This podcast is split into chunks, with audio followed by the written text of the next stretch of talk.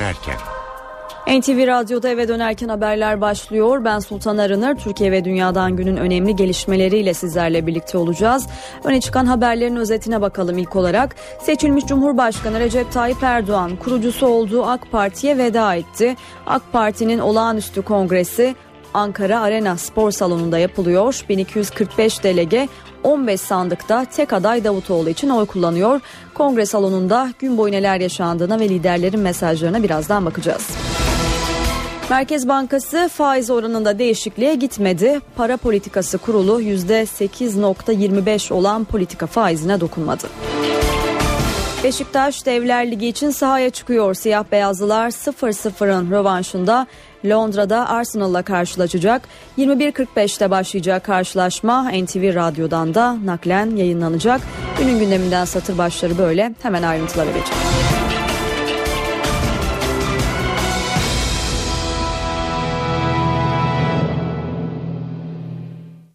AK Parti ve Türk siyaseti için önemli bir gün yaşanıyor. Ankara Arena Spor Salonu'nda İktidar Partisi'nin olağanüstü kongresi düzenleniyor. Türkiye'nin 12. Cumhurbaşkanı seçilen Recep Tayyip Erdoğan genel başkanlık görevini Ahmet Davutoğlu'na devrediyor. Erdoğan partiye veda gününde kürsüden uzun bir konuşma yaptı. Bu konuşmanın son bölümü ise duygusal nitelikteydi. Erdoğan AK Parti için aşkım ifadesini kullandı. Ayrılığın vakti geldi diyen Erdoğan Aşkımı önce Allah'a sonra sizlere emanet ediyorum dedi. Veda konuşmasından satır başlarını dinleyelim şimdi. Tek tek her birinizden helallik diliyorum. Hakkınızı helal ediyor musunuz? Ben de her birinize hakkımı helal ediyorum. 13 yıl 13 gündür yürüttüğü genel başkanlık görevine helallik isteyerek veda etti. Sevgili kardeşlerim, yol arkadaşlarım, artık vedanın ve ayrılığın vaktidir. Merhum Neşet Ertaş Üstad'ın o muhteşem sesi ve yorumuyla dillendirdiği gibi hasret etti bizi kavim kardeşe bir ayrılık, bir yoksulluk, bir de ölüm. Allah'a olsun bu veda, bu ayrılık sadece yeni bir başlangıç içindir. Recep Tayyip Erdoğan'ın veda konuşması 96 dakika sürdü. Konuşmanın son 5 dakikasında ise salona duygusal bir hava hakimdi. Erdoğan aşkım dediği AK Parti'yi teşkilata emanet ederken eşi Emine Erdoğan da gözyaşlarını tutamadı. Adalet ve Kalkınma Partisi'ni yani aşkımı, sevdamı, tutkumu, kavgamı da önce Allah'a sonra sizlere emanet ediyorum. Yeniden görüşmek, yeniden kavuşmak umuduyla kalın sağlıcakla diyor. AK Parti teşkilatı Erdoğan'ı hediyelerle uğurladı. 12. Cumhurbaşkanı Recep Tayyip Erdoğan kongrede duygusal veda konuşmasının yanı sıra gündemdeki gelişmeler ve yeni kurulacak hükümetin yoğunlaşacağı başlıklar hakkında da konuştu. Erdoğan, Genel Başkan Ahmet Davutoğlu'nun emanetçi başbakan olacağı yönündeki yorumlara tepki gösterdi. Paralel yapıyla mücadelenin yeni dönemde de sonuna kadar süreceğine vurgu yaptı Erdoğan. Yargıtay Başkanlar Kurulu'nun Barolar Birliği Başkanı Metin Feyzioğlu hakkında aldığı kürsü izni kararını da eleştirdi. Şunu açıkça ifade ediyorum. Sayın Davutoğlu bir emanetçi değildir. AK Parti bir tek adam partisi olmadı ve olmayacak. Recep Tayyip Erdoğan AK Parti'ye veda konuşmasında halefi Ahmet Davutoğlu için emanetçi değildir dedi. Ardından Cumhurbaşkanı seçilmesinden sonra yaptığı balkon konuşmasını hatırlattı. Herkese bir kez daha elimi uzatıyorum dedi. Buradan bizi sevsin ya da sevmesin 77 milyonun her bir ferdine bir kez daha ben musafaha için elimi uzatıyorum. Biz sizi çok iyi anlıyoruz. Yaşadığınız tarihsel süreci biliyoruz. Sizin de bizi anlamanızı istiyoruz. Erdoğan'ın AK Parti teşkilatına uyarıları da vardı. Ben yoksam davada yok diyenler daha en baştan kaybetmiş olanlardır. Okyanus ötesinden gelen telefonlarla istifa edenleri, darbecilerin tehditlerine boyun eğenleri, Darbecilerin getirdikleri haberlere inanlara bugün kimse hatırlamıyor ve hatırlamayacak bunu böyle biliniz.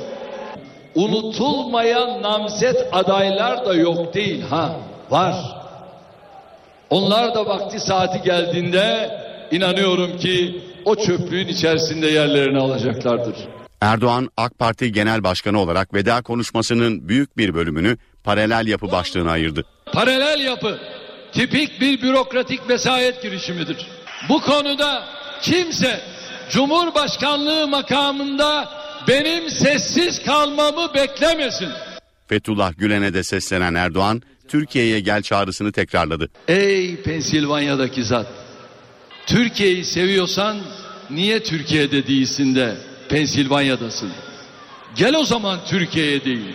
Yargıtay Başkanlar Kurulu'nun adli yıl açılış töreninde Metin Feyzoğlu'na konuşma vizesi de Erdoğan'ın gündemindeydi. Yargıtay Başkanlar Kurulu'nun son derece nezaketsiz tavırları eski Türkiye'nin bir alışkanlığıdır. Hukuk sistemi bir avuç haşhaşinin şantajına mahkum bırakılamaz. Bunu ifade etmek istiyorum. AK Parti'de dümeni devralacak isim Ahmet Davutoğlu, Cumhurbaşkanı Recep Tayyip Erdoğan'dan sonra kürsüye geldi ve 70 dakika konuştu. Davutoğlu konuşmasına Hazreti Muhammed ve Hacı Bayram'a selam olsun diyerek başladı. Veda değil vefa kongresi yaptıklarını söyleyen Davutoğlu 9 hedef ortaya koydu. Alemlere rahmet olarak gönderilen sevgililer sevgilisine selam olsun. Akşemseddin'in hocası Hacı Bayram-ı Veli'ye selam olsun. Hacı Bektaş-ı Veli'ye selam olsun. Sayın Cumhurbaşkanım bu bir veda kongresi değil. Olağanüstü büyük kongremiz ama bir vefa kongresi. Bir ahitleşme kongresi. Sayın Cumhurbaşkanımıza vefa borcumuzu ödüyoruz. Onun bıraktığı miras AK Parti için bir şeref meselesidir. O miras bizim şerefimizdir ve sonuna kadar korunacaktır. Bütün kadrolarımız onun başı dik, onurlu yürüyüşünün devamı için her türlü fedakarlığı yapmaya hazır ve nazırdır. Yeni Türkiye'nin psikolojik altyapısı, psikolojik temeli özgüvendir. Bu yeni dönemin, yeni Türkiye'nin ikinci önemli alanı sosyokültürel birlik ve bütünlüktür. Yani çözüm sürecidir. Bizim için mezhebi bir tavır söz konusu değildir. Alevi kardeşlerimiz, Sünni kardeşlerimiz eşit vatandaşlar olarak bu toprağın asli unsurlarıdır ve asli unsurları olarak kalacaklardır. Onların inanç özgürlüğü, fikir özgürlüğü, düşünce özgürlüğü bizim bize emanet edilmiş bir görevdir. Gayrimüslim vatandaşlarımız da hangi dine mensup olurlarsa olsunlar eşit vatandaşlık haklarını koruyacaklardır.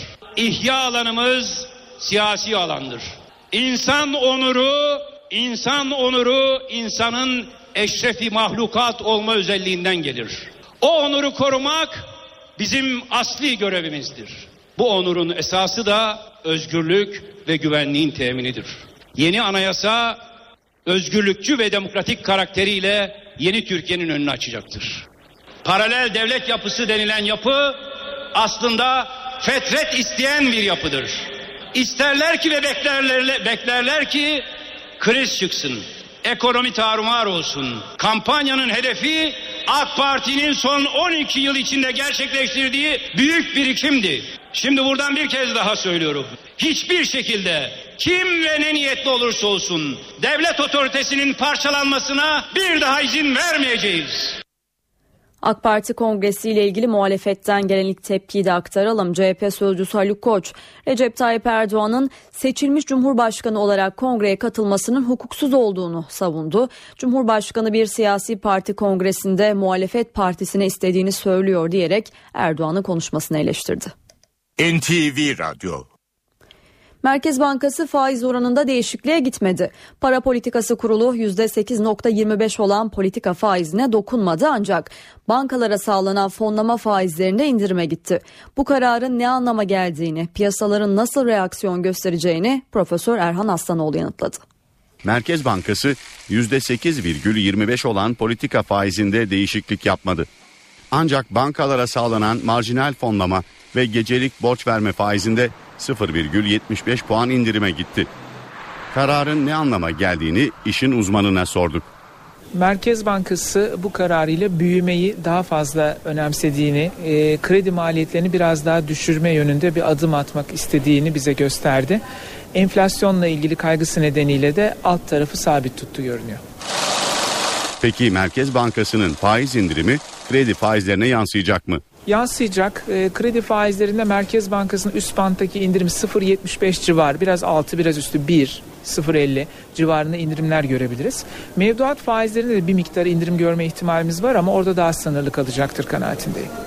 Merkez Bankası açıklamasında döviz fiyatlarının enflasyon üzerindeki etkilerinin azaldığı ancak gıda fiyatlarındaki yüksek seyrin enflasyonda iyileşmeyi geciktirdiği de vurgulandı.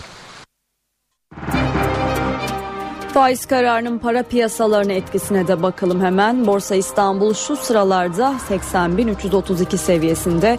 Serbest piyasada dolar 2 lira 15 kuruş, euro 2.84'ten işlem görüyor. Kapalı çarşıda ise Cumhuriyet altın 600, çeyrek altın 145 liradan satılıyor. Ucuz tatil vaadi sunan tatilmanya.com sitesinden alışveriş yapan yüzlerce kişinin tatil hayatı kabusa dönüştü. Tatilciler önce rezervasyonlarının yapılmadığını, sonra ise aracı şirketin ortadan kaybolduğunu öğrendi.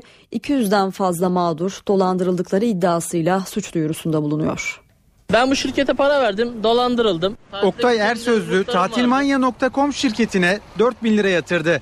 Hayali Kuşadası'nda 5 yıldızlı otelde kalmaktı. Ama ne tatile gidebildi ne de parasını geri alabildi. Ben bu internet sitesine Kuşadası bölgesindeki otelleri araştırırken e, karşılaştım. Otomatikman bu internet sitesinin sayfası çıktı.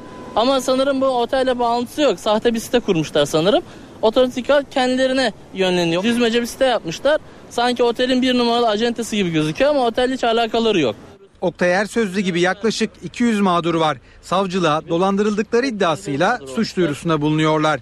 Şirketin ise ne telefonları açılıyor ne de yetkililerine ulaşılabiliyor. Burası turizm şirketinin İstanbul Bağdat Caddesi'ndeki ofisi. Kapıyı çalıyoruz. Ancak kapıyı açan yok. Birkaç gün öncesine kadar burada tabelada şirketin ismi de yazıyordu ancak bu tabeladan şirketin ismi kazınmış. Tatilmanya.com'un internet sitesinde açıklama yapıldı. Biz de mağduruz, dolandırma amacıyla hareket etmedik denildi. Türkiye Seyahat Ajantaları Birliği TÜRSAPS'a şirketin belgelerini iptal etti. Lütfen sigorta poliçenizi alın. Bu güvence paketini vermek mecburiyetini vermezse kredi kartını vermeyin, paranızı ödemeyin. Almayın bu türü. Beşiktaş bu akşam Şampiyonlar Ligi'nde gruplara kalmak için sahaya çıkacak. Siyah beyazlılar Devler Ligi'ne adım atabilmek için Arsenal'lar Londra'da mücadele edecek. 0-0 biten ilk maçın rövanşında Beşiktaş'a gollü beraberlik yetiyor. Karşılaşma öncesi son bilgileri alalım. NTV Spor muhabiri Övünç Özdem'den. Övünç. Şu anda Londra'nın merkezindeyiz. Beşiktaş'ın kamp yaptığı, dün geldiği, yerleştiği ve dün geceyi geçirdiği otelin hemen önündeyiz. Takım şu anda otelde.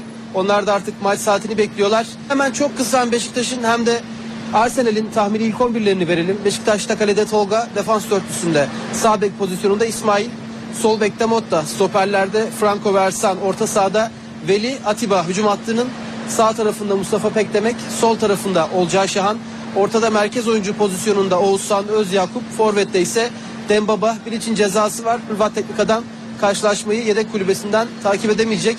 Bunu hatırlattıktan sonra hemen Arsenal'in ilk 11'ine geçelim ama ilk 11'inden önce Arsenal'de Gibbs ve e, Arteta'nın aynı zamanda Giroud'un sakat olduğunu Ramsey'in de kırmızı kart cezası nedeniyle bu akşam takımdaki yerini alamayacağını söyleyelim. Teknik direktör Arsene Wenger'in de takımına şu ilk 11 ile sahaya sürmesini bekliyoruz. Kalede Şezni, defans örtüsünde sağ bekte Debussy, sol bekte Monreal, stoperlerde Koscielny ve Mertez Aker. Hemen onların önünde orta sahada Vişehir, Flamini, hücum hattının sağ tarafında Chamberlain, sol tarafında Cazorla, ortada Mesut Özil, forvette ise Alexis Sanchez ilk 11'ini bekliyoruz. Arsenal'de son çalışmasını dün sabah saatlerinde 10-11 gibi kendi tesislerinde gerçekleştirdi ve onlar da artık maç saatini bekliyorlar. Maça ilişkin notları aktardık. Bir hatırlatma da yapalım. Bu önemli karşılaşmayı saat 21.45'ten itibaren NTV Radyo'dan dinleyebilirsiniz. Şimdi yurt geneli için yarınki hava tahminlerini alalım. NTV Meteoroloji Editörü Gökhan Aburu dinliyoruz. İyi akşamlar. Sıcaklıklar yarınla yüksek ama cuma günü Trakya'dan başlayarak yeniden azalacak. Serin havanın hafta sonu Marmara ve Batı Karadeniz'i, önümüzdeki haftanın ilk günlerinde ise yurdun büyük çoğunluğunu etkisi altına almasını bekliyoruz. Yarın gün içinde artacak bulutlanmayla Artvin, Ardahan, Kars, Ağrı ve batıda akşama doğru Kütahya, Afyonkarahisar, Bilecik, Eskişehir, Bolu, Düzce, Karabük, Kastamonu ve İç Anadolu'da Konya, Niğde, Kayseri, Akdeniz'de ise Burdur, Isparta ve Antalya, Mersin arasında yerel yağışların başlamasını bekliyoruz. İç Ege, Batı Karadeniz'in iç kesimleri ve Doğu Karadeniz'de Doğu Akdeniz'deki yağışlar Cuma günü aralıklarla devam edecek. Bu bölgelerdeki yağışların hafif de olsa hafta sonuna etkisini sürdürmesini bekliyoruz. İstanbul'da yarın sıcaklıkta 1-2 derecelik azalış var. Poyraz gün içinde giderek sertleşecek biraz da olsa serinlik verecek. Sıcaklık ise 28 derece olacak. Yarın gece büyük olasılıkla İstanbul'un boğaz kesimlerinde hafif de olsa yağış görülebilir. Ankara'da hava az bulutlu sıcaklık ise gündüz 36 gece 20 derece olacak. Cuma günü Ankara'da da yağış bekliyoruz. İzmir'de hava açık sıcaklık 36 derece. Cuma günü rüzgar yeniden kuvvetlenecek biraz da olsa bölgeye serinlik verecek. Hepinize iyi akşamlar diliyorum. Hoşçakalın. İsrail ordusu Suriye'yi vurdu. İsmi açıklanmayan İsrail'i bir yetkili Suriye'deki iki askeri üst topçu atışıyla vuruldu dedi. Yetkili gün içerisinde Suriye tarafından İsrail'e 3 havan topu düştüğünü ancak bunun kendilerine yönelik bir saldırı olmadığını, Suriye içerisindeki bir çatışmanın parçası olduğunu ifade etti. Roketler İsrail'de boş alana düştüğünden can kaybına yol açmadı. Şimdi yeniden NTV televizyonuyla ortak yayına geçiyoruz. Kısa bir aranın ardından AK Parti'nin olağanüstü kongresini dinlemeye devam edebilirsiniz. Canlı yayın. AK Parti'de yeni dönem özel yayını devam ediyor. üzere platforma ardından teşekkür konuşması yapmak üzere kürsüye davet ediyorum. Buyurun Sayın Genel Başkanım. Gönül gönüle İnandık Hakk'a güvendik halka İnandık Hakk'a güvendik halka Sana da bir yer var geniş bu halka. Sana da bir yer var geniş bu halka İnandık Hakk'a güvendik halka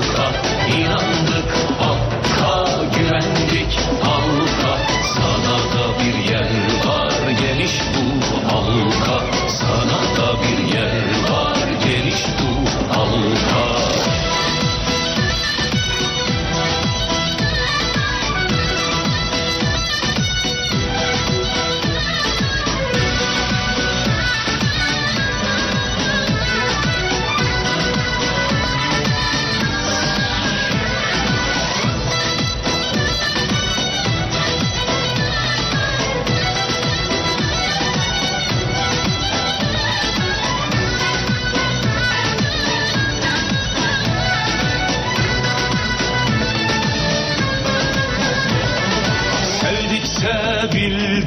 böyle var Şu anda Ahmet Davutoğlu ve eşinin üzerinde bulduğu platform e, bizim AK Parti kongrelerinde hep gördüğümüz bugüne kadar ve genel başkan olarak Tayyip Erdoğan'ın eşiyle birlikte salona ilk girişinde salondakileri selamlaması üzerine kurulmuş bir platformdur. Bugün de e, biraz bir iki saat öncesine dönersek yine Tayyip Erdoğan eşiyle birlikte salona girdiğinde o platformda e, salondakileri selamlayarak ve onlara karanfiller atarak yerine geçmişti.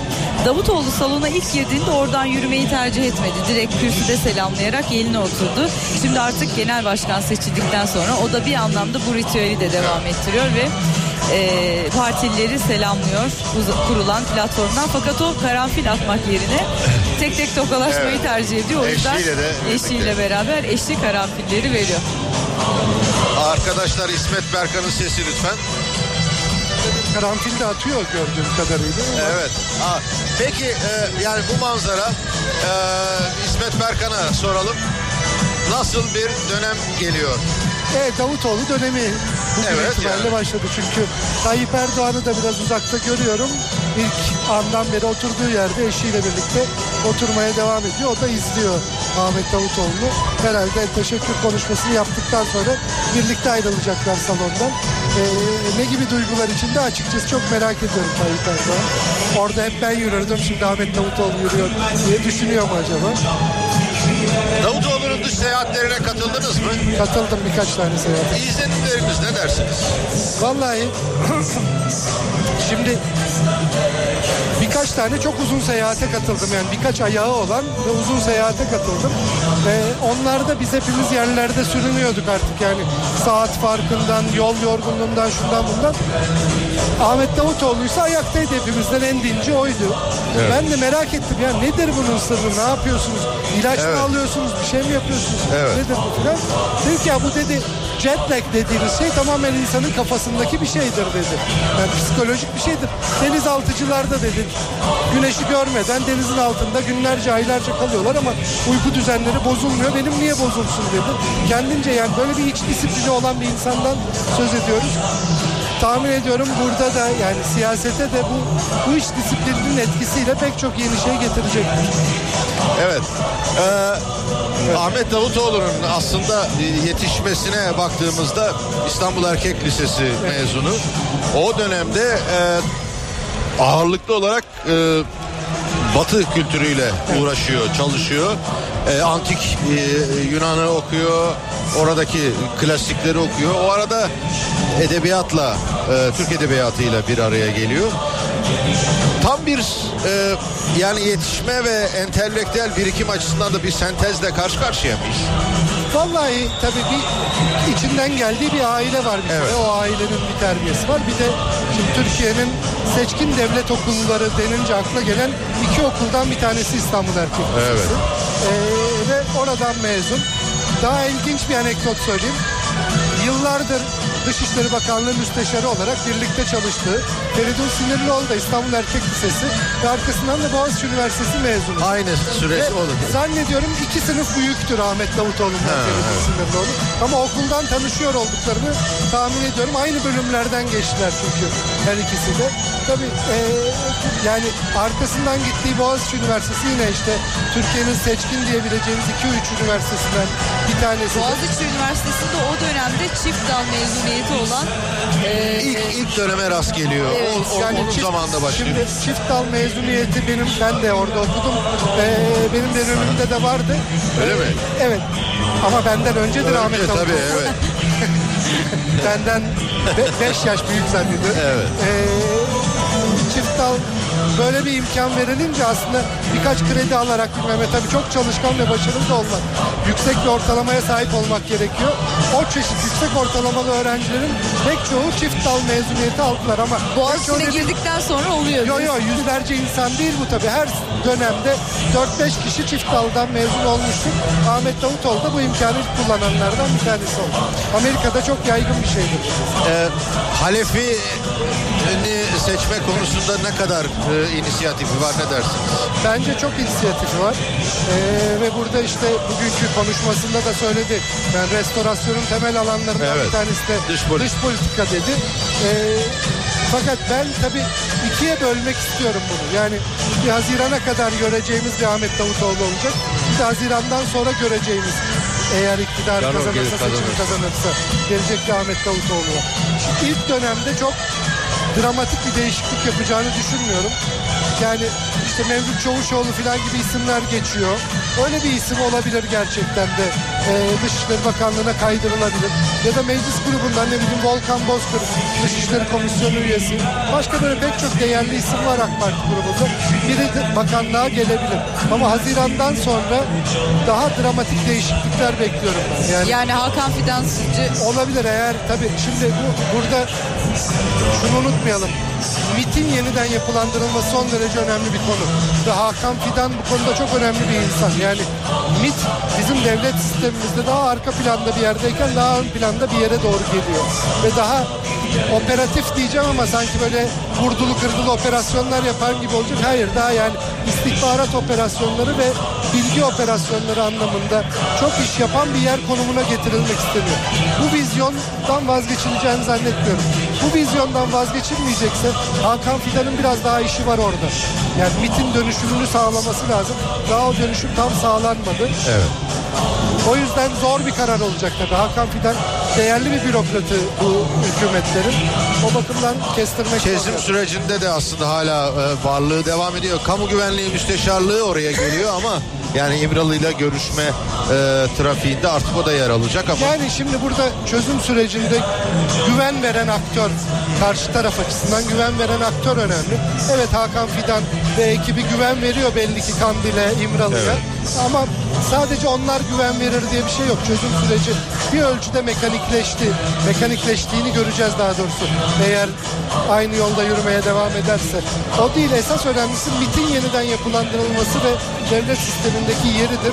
O bakımdan yani eee, Hakan Fidan'a biraz daha ihtiyaç olduğunu düşünebilir hükümetten.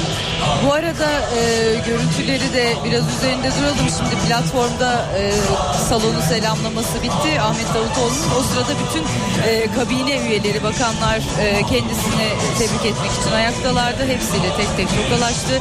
Onların tebriklerini kabul etti ve şu anda da e, Divan. divana doğru ilerliyor. Arkasından da konuşmasını yapmasını bekliyoruz. E, MIT'in yeniden yapılanması ilgilendiğiniz bir alandır çünkü biliyorum. Evet. Orada neler olabilir ve ah, yani nasıl diyeyim e, temel motivasyon ne e, o konuda? Şimdi Ama hemen kürsüye geldi. Konuşmadan sonra. E, Ahmet Davutoğlu evet.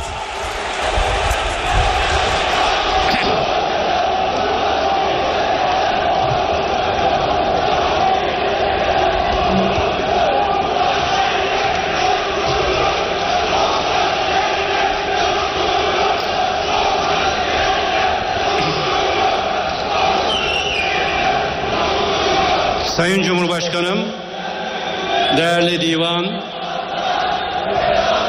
AK Partimizin değerli delegeleri, dava arkadaşlarım, hepinizi saygıyla, muhabbetle selamlıyorum.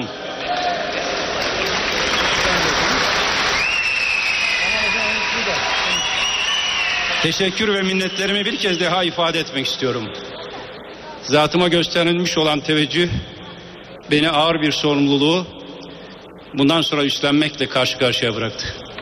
Allah bu sorumluluğun gereğini yapabilmek kudretini bize nasip eylesin. Mahcup eylemesin. Birkaç özel teşekkürü vurgulamak istiyorum.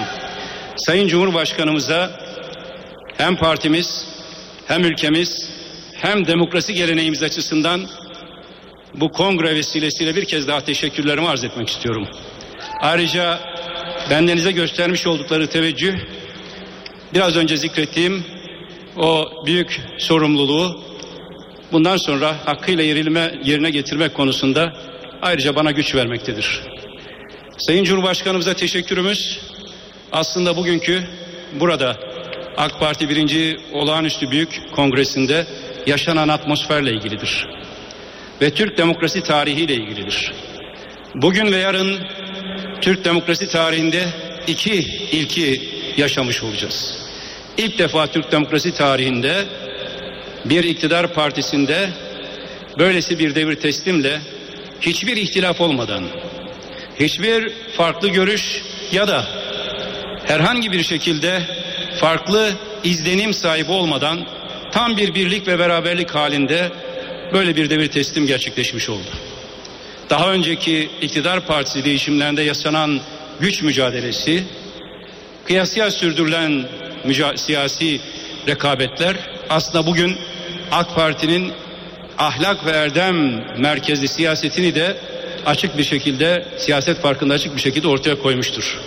Bunda Sayın Cumhurbaşkanımızın bütün bu süreci istişare temelli yürütmesinde ve ortak aklı hayata geçirerek, harekete geçirerek bu değişimi sağlamasında büyük bir e, rolü vardır. Sayın Cumhurbaşkanımıza teşekkür ediyoruz. Türk demokrasi tarihinde ilk kez iktidar partisinde böylesi bir değiş, bir devir teslim yapılmaktadır. Ayrıca yarın yine Türk demokrasi tarihinde ilk defa aynı partiden, aynı hareketten gelen iki cumhurbaşkanı arasında devir teslim töreni yapılacak. Yarın sağlığında gerçekleşen iki e, Cumhurbaşkanı'nın devir teslimi Atatürk ile rahmetli İnönü arasındaki devir teslim sağlığı esnasında gerçekleşmemişti. Aynı partiden gelmekle birlikte.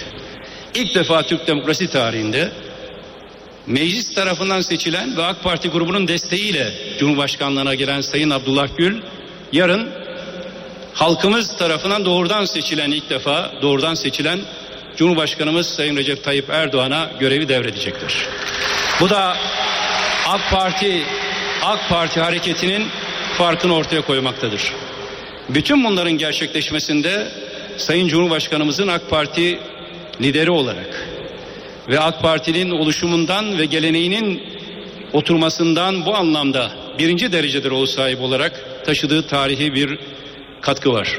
Biz AK Parti kadroları olarak Türkiye Cumhuriyeti ve demokrasi tarihimizin siyasi geleneği itibariyle Sayın Cumhurbaşkanımıza teşekkürü bir kez, bir kez daha ifade etmeyi bir borç olarak telakki ediyorum. İkinci teşekkürümüz divana. İkinci teşekkürümüz divana gerçekten mükemmel bir organizasyonla ve suhuletle bu e, kongremizin gerçekleşmesini sağladılar. Tabii bir diğer teşekkürümüz delegelerimize büyük bir katılımla yine siyasi tarihimizde nadir görülen yoğunlukta bir katılımla ve coşkuyla kongreyi gerçekleştirdiler. Kendilerine teşekkür ediyorum. Yurt dışından ve yurt içinden kongremize katılarak bu coşkuyu paylaşan misafirlerimize de teşekkür ediyorum. Ama tabii aslında bütün bu kongre bu coşkuyla yaşanmışsa 30 Mart seçimlerinde bize büyük bir destek vermiş olan ve bu desteğini Cumhurbaşkanlığı seçimlerinde 10 Ağustos'ta bir kez daha çok daha güçlü bir şekilde göstermiş olan aziz milletimize ve halkımıza. Onların desteği arkamızda oldukça, onların desteği arkamızda oldukça, Edirne'den Ardahan'a kadar, Hakkari'den Muğla'ya, Sinop'tan Mersin'e, doğusu, kuzeyi, batısı, güneyiyle halkımızın bu desteği arkamızda oldukça Allah'ın izniyle daha kat edilecek çok yol var ama bu kat edecek gücü de kendimizde görüyoruz. Sayın Cumhurbaşkanımız konuşmasında aslında bize bir emanet tevdi etti, bir mesaj iletti. Bundan sonraki üç seçimi hedef gösterdi. 2015, 2019 ve 2023. İlk hedef 2015. İnşallah 2015 seçimlerinde çok güçlü bir destekle anayasayı değiştirebilecek bir çoğunlukla meclise gelmemiz mümkün olur. Ben bunu başaracağımıza inanıyorum. Çünkü aramızdaki birlik, beraberlik ve tesanüt bunu gerçekleştireceğimizin işaretidir. 2015 yılında bu emaneti devralmamız halinde 2019 yılına kadar altın ölçeğinde değerli bir dört yılımız olacak. Bir seçim maratonuna girmeyeceğimiz, bu anlamda birilerinin türbülans oluşturma niyetlerinin hiçbir zaman gerçekleşmeyeceği bir istikrar dönemine gireceğiz. Bütün temel sorunlarımızı, anayasa başta olmak üzere, özgürlükler, siyasi reformlar, ekonomik reformlar ve ekonomik dinamizmi harekete geçirecek şekilde hukuk düzeninde yapılacak reformlar, bütün bunlar 2015 ila 2019 yılları arasını bir anlamda biraz önce zikrettiğim yeni Türkiye'nin inşasında önemli ve kritik bir konuma getirecektir. Burada milletimizden aldığımız destek yanında en büyük destekçimiz bu anlayışla ve bu hedefle yeni Türkiye hedefiyle bugün kongrede bizim önümüzü açmış olan Sayın Cumhurbaşkanımızın Çankaya'daki varlığıdır. Türkiye'de maalesef anayasalar yapılırken özellikle 1982 anayasası bir varsayımla yapılmıştır. O da şu. Bu millet doğruyu tercih edemez. Yanlış başbakanlar getirebilir. Dolayısıyla Cumhurbaşkanlığı öylesine bir mekanizmayla seçelim ki bir fren rol oynasın. Türkiye'de silah gösterilerek adaylıktan çektirilmiş Ali Fuat Başgil rahmetli var. Meclis basılarak neredeyse 1970'te e, e, Cumhurbaşkanı'na getirilmiş, getirilmek istenenler var. Anayasa referandumuyla kendi Cumhurbaşkanlığı, devlet başkanlığını, Cumhurbaşkanlığı denemek çok doğru, 1982'de onaylatan junta liderleri var. Şimdi artık bu dönem bitti. Ne Cumhurbaşkanlığı makamı devlet adına milletin iş başına getirdiği hükümeti denetleme makamıdır. Ne de başbakanlık Cumhurbaşkanlığı ile bir şekilde farklı telakkilere sahip olma makamıdır. İnşallah milletimizin den destek almış seçilmiş Cumhurbaşkanı ve seçilmiş Başbakan ile gerçek anlamda bir ivme, gerçek anlamda bir sıçrama dönemi yaşayacağız. Tabii teşekkürümün bir başka boyutu da bütün misafirlere ve delegelere bugün bu sıcakta yoğun bir te- şekilde terlemeye rağmen dinamizmlerini kaybetmemiş olmaları. Ama bunun da bir hikmeti var diye düşünüyorum. Sayın Cumhurbaşkanımız bundan sonra terleyen Cumhurbaşkanı terleyen Başbakan olacak demişti. Gördüğünüz gibi birlikte terledik.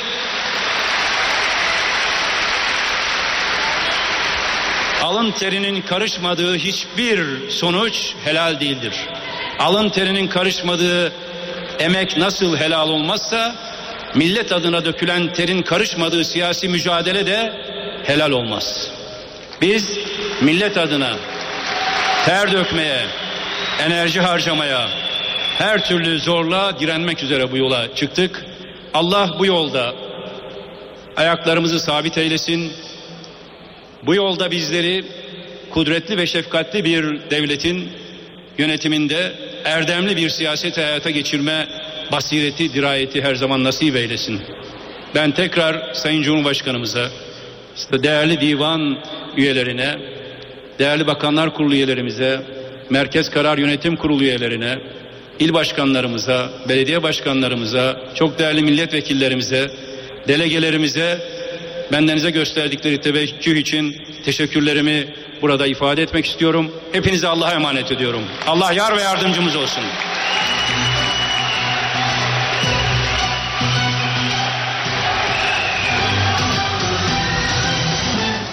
AK Parti'de Davutoğlu dönemi başladı. Davutoğlu 1382 delegenin oyuyla AK Parti Genel Başkanı seçildi ve seçilmesinin ardından da kısa bir teşekkür konuşması yaptı. İlk olarak Cumhurbaşkanı'na diyerek Recep Tayyip Erdoğan'a teşekkür etti. Divana ve delegelere de teşekkür etti. Yeniden NTV televizyonuyla ortak yayına geçelim ve orada konuşulanları dinleyelim. olarak haber köşelerinde e, tamamdır diye söylenmesinden başlayan süreç burada e, tamamlandı. Artık bir titri var. AK Parti Genel Başkan adayı. E, yarın, Genel başkan. ama Genel Başkanı özür diliyorum. Artık yarın da hükümeti kurmakla görevlendirilen Ahmet Davutoğlu diyeceğiz görev devir tesliminden sonra. Herhalde Cuma Cumartesi günü de hükümeti kurmuş olacak. Evet. O andan itibaren de başbakan, diyeceğiz Başbakan diyeceğiz. Ee, böylelikle hakikaten e, bu kongrenin e, bir tarihi nitelik taşıdığı da ortaya çıkmış oluyor. İktidar Partisi 13 yıllık bir parti. Birinci olağanüstü kongresinde böylesine bir önemli e, virajı almış oluyor. İsmet Berkan önemli bir konuya değindi burada.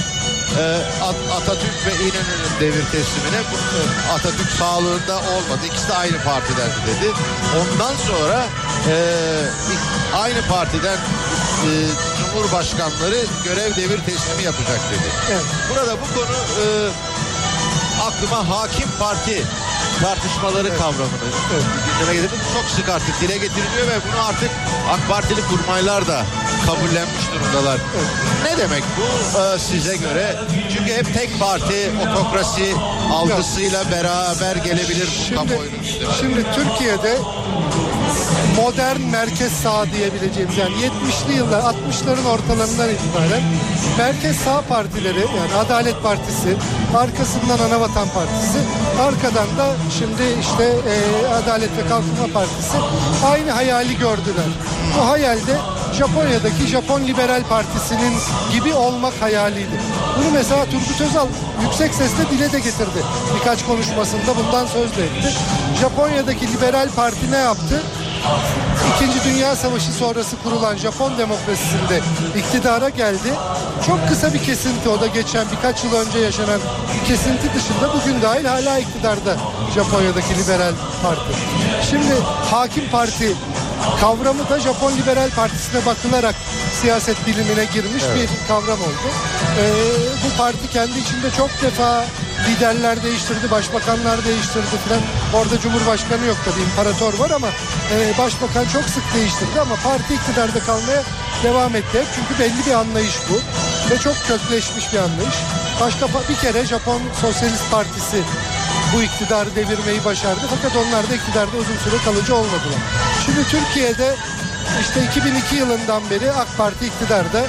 Eğer önümüzdeki yıl de kazanırlarsa yani 2015 seçiminden de tek parti iktidarı olarak çıkarlarsa 2019'a kadar kalacaklar demektir. Bu 17 yıllık bir kesintisiz aynı partinin iktidarı demektir. Ee, bence hakim partiliği şu anda tescil edilmiş olmalı ama seçimin arkasından iyice tescil görmüş olacak.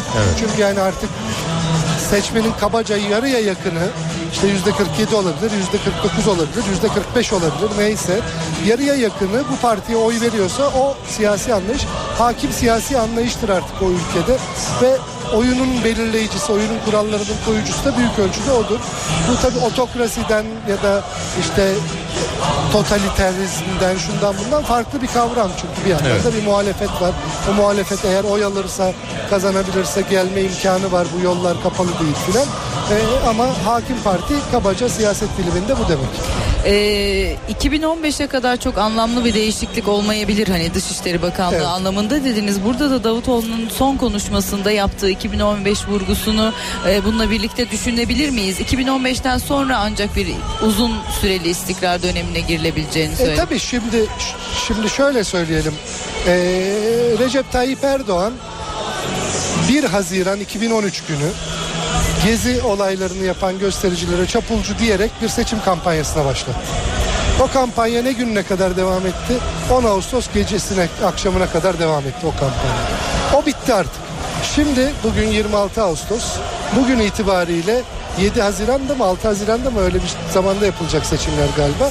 O seçimin startını verdi AK Parti. Kiminle? Ahmet Davutoğlu'yla. Bu akşam itibariyle seçim için çalışılıyor artık. Hükümet seçim için, her şey seçim için bundan itibaren. Şimdi işte stratejiler büyük ölçüde bellidir AK Parti söz konusu olduğunda ama üstünde konuşulacaktır yeniden. Yeni öncelikler, yeni şeyler ve seçim sürecinde söylenecek şeyler, vaatler listesi vesaire. Bunların hepsi eee, bir hafta 10 gün içinde ortaya çıkacaktır ve göreceksiniz çok hızlı bir şekilde bu seçim kampanyasına da başlayacaktır Ahmet Davutoğlu ve AK Parti. Aynen Tayyip Erdoğan performans gibi bir, performans beklemeliyiz. Yani şehir şehir dolaşıp mitinglere de başlayacaktır Ahmet Davutoğlu. Çok fazla zaman geçirmeksizin bunu yapacaktır. Ee, bu Davutoğlu konuşmaya için kürsüye çıktığında e, MIT e, reformu mu diyelim ona? Yani mitin yeniden yapılan Yeniden yapılanması konusunu konuşuyorduk. Bunu sormuştuk. İlgilendiğiniz bir alan demiştim. Ya şimdi şöyle MIT'i Türk dış politikasından ayrı düşünemeyiz. Tabii bir yandan iç güvenliğe bakan tarafları da var MIT'in ama MIT'in Eskiden o, o- öyle algılanırdı Evet. ama şimdi asıl Şimdi- doğru yöne doğru Evet, kaydırılması yani söz konusu. eskiden de bir dış istihbarat tarafı da vardı MIT'in ama o yani o kadar öne çıkan kamuoyu Algıdan bahsediyorum, evet. öne çıkan bir şey değildi. Şimdi Türk dış politikası son yıllarda son 4-5 yıldır diyeyim devletler yerine irregüler diyebileceğimiz devlet dışı bir takım yapılarla çok sık karşılaşıyor. Ne bileyim işte Libya'da ayaklanma çıkıyor. Bir takım aşiretler şunlar bunlar ayaklanıyor. O arada diyelim işte iki tane Amerikalı gazeteci rehin alınıyor. Amerika'da diyor ki Türkiye'ye ya bunları kurtarmak için bize sen ne yapabilirsin? Türkiye bir biçimde bu irregülerlerle yani devlet olmayan aşiret, parti, kişi, grup neyse bunların önde gelenlerini buluyor bir biçimde Türkiye. O bulanlar MIT tabii ki. Ee, onları buluyor. Onlarla telefonda konuşuyor. Ya bırakın bilmem neyse bir pazarlık yapıyor. Ve o pazarlığın sonucunda da başarılı oluyor ki işte bir takım insanları kurtarıyor Evet. filan. Şimdi ya da Irak'ta son krizimiz diyelim ki IŞİD diye ya da İslam devleti diye bir, bir, bir, bir şey var. Bu adına devlet diyor ama bir devlet değil.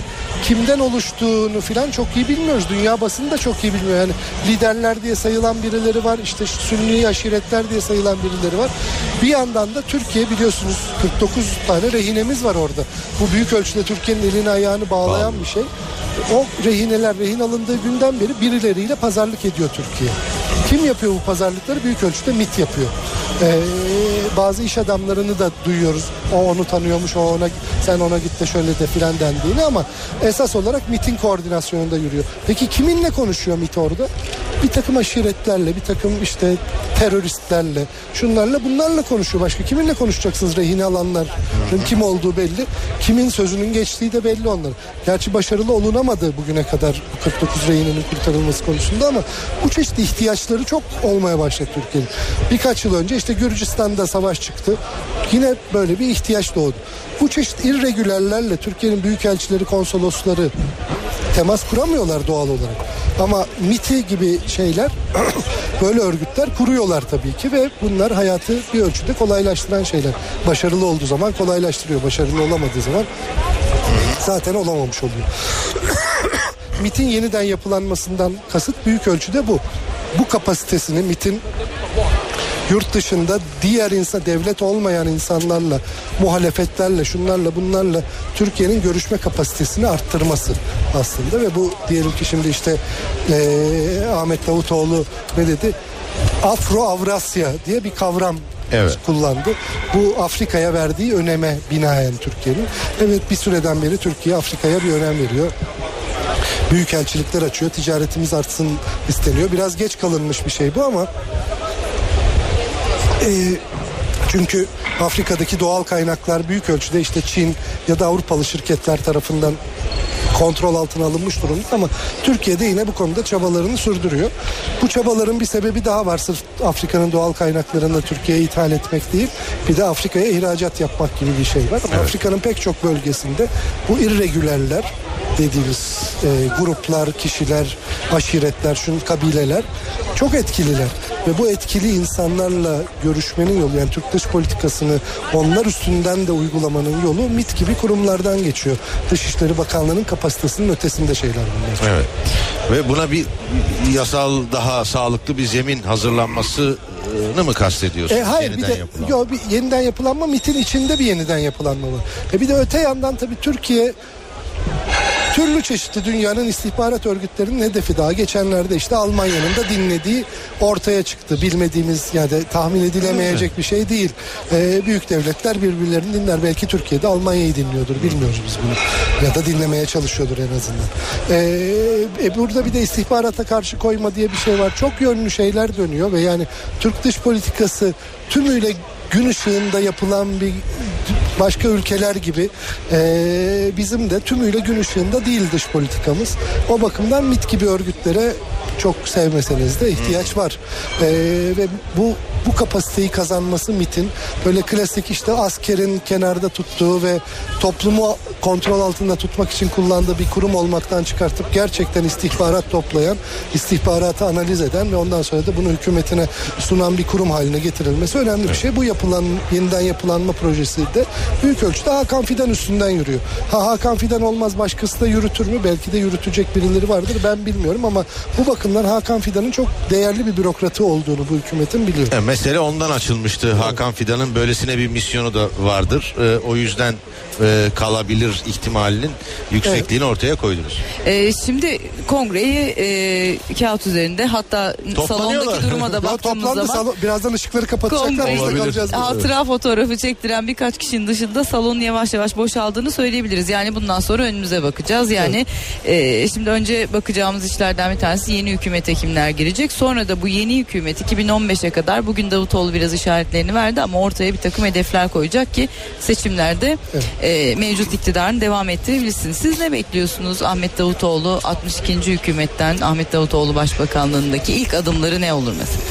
Şimdi ben tabi burada e, bana göre üç temel madde var. Ahmet Davutoğlu bu, benim bu üç temel maddeme birkaç madde daha ekledi ama üç temel madde benim için çok önemli. Bir tanesi benim genel demokratikleşme başlığı altında saydığım e,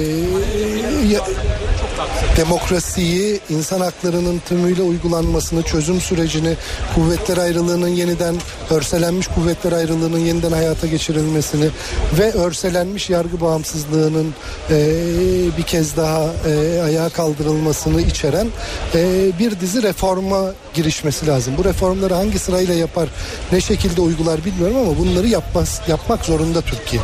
Çünkü sadece 2015 diye bir hedefi yok Ahmet Davutoğlu'nun ve AK Parti'nin. Bir de 2023 hedefleri diye kendi kendilerine koydukları bir hedefleri var. Bu hedefleri gerçekleştireceksek, gerçekleştirecekse Türkiye, işte dünyanın en büyük 10 ekonomisinden birisi olmak dediğiniz şey o kadar kolay bir şey değil.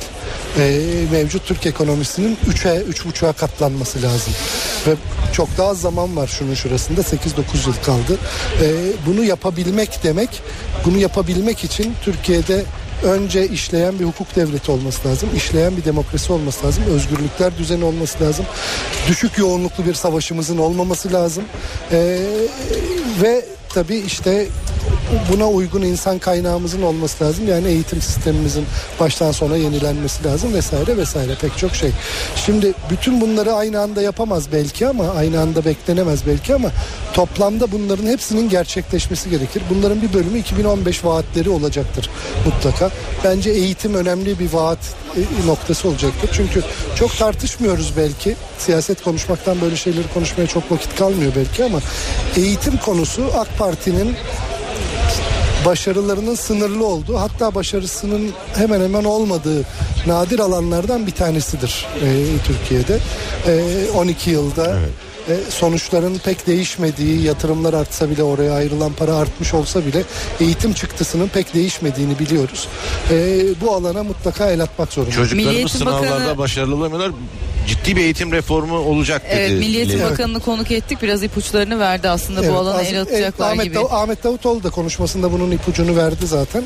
Yani buna buna mutlaka el atılması gerekiyor. Şimdi işte biz TEOK denen sınavı yok işte 120 kilometre öteye gönderdiler çocuğumu filan öyle şeylerden tartışıyoruz. Doğrudur bunlar da çok vahim şeyler ama buradaki esas vahamet şu.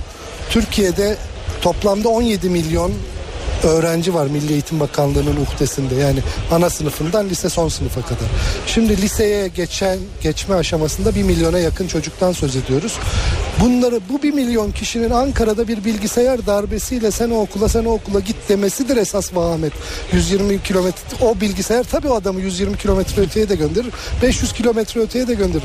Niye biz bu işlerimizi tek bir merkezden tek bir bilgisayarla yapmaya çalışıyoruzu tartışmadığımız sürece eğitimde e, bir sürü reform programını konuşuruz konuşuruz. Eskitir Evet. gideriz. Ee, dış politika bu da inşa e, maddelerinden biri olarak gösterildi ve aslında son zamanlarda özellikle e, hükümetin en fazla eleştiri e, iktidarın en fazla eleştiri aldığı alanlardan da biriydi. E, bir, bir taraftan e, muhalefetin dediğine bakarsanız e, işte e, sıfır e, sorun e, politikasından e, tam tersi bir duruma e, gelindi e, deniyor. Ama e, iktidar cephesine bakarsanız ek- işte Suriye'de Batı bizi e, iteledi. E, ortada cas cavlak kaldık ama ondan sonra da vicdanımız el vermedi. Vicdan önemli bir şey bizim için dendi. Bunu özetledim çünkü acaba yine de bir takım ipuçları almak mümkün mü bu olan bitenden kongre daha sonrası dış politikada bazı değişikliklere dair? Değişiklik yanlış bir kelime olabilir ama e, dış politikada bir işte resetleme ihtiyacı olduğu bir buçuk yıldır falan konuşuluyor. Hatta bizzat Ahmet Davutoğlu da birkaç sefer konuyu konuştu yani. E, şimdi Türk dış politikasını Türkiye'nin çıkarlarının temsil edilmesi, Türkiye'nin çıkarlarının savunulması diye adlandıracak olursak eğer. Şimdi tabii Türkiye'nin en temel çıkarı siyasi olmaktan ziyade ekonomik çıkarıdır.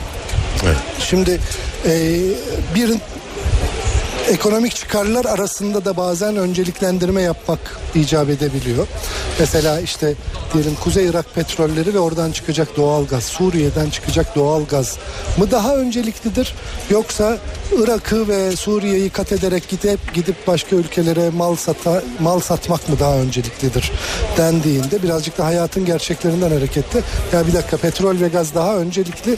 E, önce onu bir güven altında tutalım deniyor ve buna uygun bir tercih ge- geliştiriliyor dış politikada. Şimdi mesela yani Kuzey Irak'taki e, Kürt otoritesiyle yürütülen yak- ilişkiler, onlarla sağlanan yakınlaşma birazcık bunun sonucu.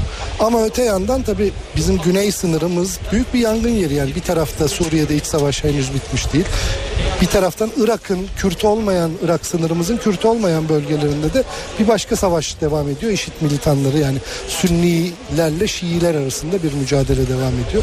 Ve Türkiye'de hedeflerden bir tanesi en azından işte 49 konsolosluk çalışanımız rehin olduğu için Türkiye'nin eli kolu bağlı. Amerika dünyanın öteki, ucundan geliyor vuruyor. Geliyor vuruyor. Türkiye hareket bile edemiyor. Hatta IŞİD'i eleştiremiyor bile. Bırakın terörist demeyi filan telin edemiyor IŞİD'i. Ee, çünkü işte Eli kolu bağlı. eli kolu bağlı. Ee, bu da çok bu da pek hoş bir durum değil. Bu durumlardan çıkabilmesi lazım Türkiye'nin. Bir de bir başka şey daha var yani Türkiye e, Irak'ta özellikle ama belki Suriye'de de e, o ülkenin iç politikasının da bir parçası haline geldi. E, bu halden de Türkiye'nin çıkması birazcık daha tepeden bakıp yani eşit herkese eşit yaklaşan adil aracı konumuna e, yeniden gelmesi lazım. Bir ara öyleydi çünkü Türkiye. Yeniden o konuma gelmesi lazım. Bunlar dış politikada yapılması gereken uyarlamalar. E tabi bir yandan Batı ile ilişkileri var Türkiye'nin. Yani e, ekonomik çıkar güneyimizde ve güneydoğumuzdaki ekonomik çıkar bir yana bir yandan da Batı ile olan ilişkilerimiz var. Batı ile aradaki köprü vazifesi gördüğümüz pek çok konu var filan. O yüzden yani dış politikanın yeniden bir ayar almasında büyük bir fayda var gerçekten. Ee, ama bir taraftan da dış politikada bir perspektif ortaya koymuş. Aktif e, ve etkin bir dış E, politika elbette. perspektifi ortaya koymuş bir Dışişleri Bakanı'nın başbakan olması Ama var. bu tamam da yani bu bu bunlar pasife geçileceği yeniden durgun kenarda durulacağı anlamına gelmiyor da bazı ince ayarlara ihtiyaç var sanki çünkü işte diyelim Suriye'de e, gerçekten de yani Türkiye mesela Amerika vurmaya kararlıydı ya durun kardeşim iki gün daha durun biz belki ikna ederiz deyip Amerika'yı frenliyordu. E sonra ne oldu? Birdenbire Türkiye hakikaten casçavlak ortada kaldı. Türkiye çok uyardı mesela işte ya bu Suriye konusunda böyle durgun durmaya devam ederseniz hiçbir şey yapmamaya devam ederseniz bu muhalefet giderek aşırı İslamcıların, aşırıların kontrolüne geçmeye başlar dedi. E, nitekim o oldu. E, yani bunlar belki de birazcık yani işte batıya fazla güvenmekten ya da hesapsızlıktan mı? E, ama bir böyle hatalar yapıldı. Bunların hata olduğunu kabul ediyor hükümette artık. E, o yüzden bunların yeniden ayarlanması gerekiyor. Önemli hedeflerden bir tanesi bizzat teşekkür konuşmasında da dile getirdi 2015 seçiminde. Mecliste anayasayı en azından referanduma götürebilecek yeni anayasayı bir sandalye çoğunluğu elde etmek önemli bir hedef. Zor bir hedef olabilir.